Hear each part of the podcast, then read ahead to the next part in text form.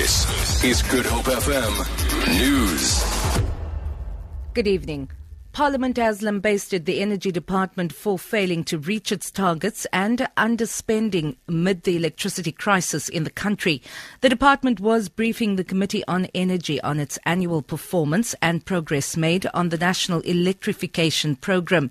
The committee told Energy Minister Tina Joemat-Pettersson to clean up her department. The minister was at pains to clarify the situation. Now, there cannot be business as usual in the current context. If you start counting targets, it must reflect what the current situation is like.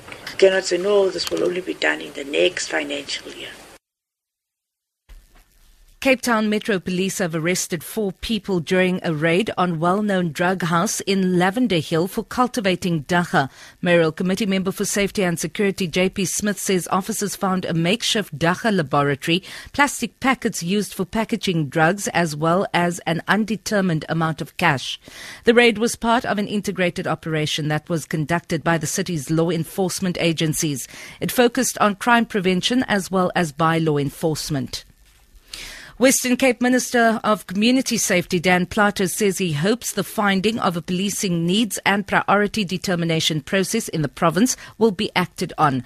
The results follow a six month consultation process between July and December 2014, where the Department of Community Safety hosted meetings in all 25 police clusters and 150 police precincts. The priority crimes identified in the province are drug related crime, burglary, and murder. Plato says the information has been sent to the various policing precincts to better assist with adequate service delivery. The official PNP report showcased here today has also been distributed to the National Minister of Police, uh, Minister Ngleku, the National Commissioner of Police, uh, that is uh, General Ria Payega, and the Provincial Commissioner of Police, uh, Major General Arno Lemur. The Judicial Service Commission says the people who it recommends for appointment for various positions, including three judge president posts, must demonstrate extensive leadership and legal skills. The JSC has recommended Judge Mampuru Makgoba to be appointed as the first judge president of the Limpopo High Court Division.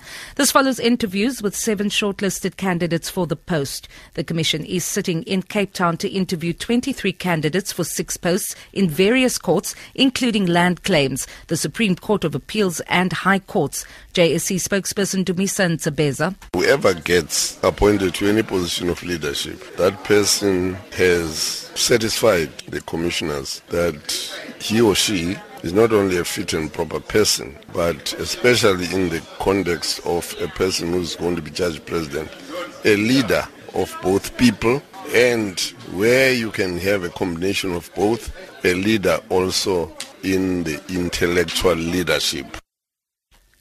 And on the currency markets, the rand is trading at 11 rand 99 to the dollar, 17 rand 71 to pound sterling, 12 rand 78 to the euro, and gold is trading at $1,193 a fine ounce. The price of Brent crude oil is at $58.29 a barrel. For Good Hope FM News, I'm Vanya Kluter-Collison.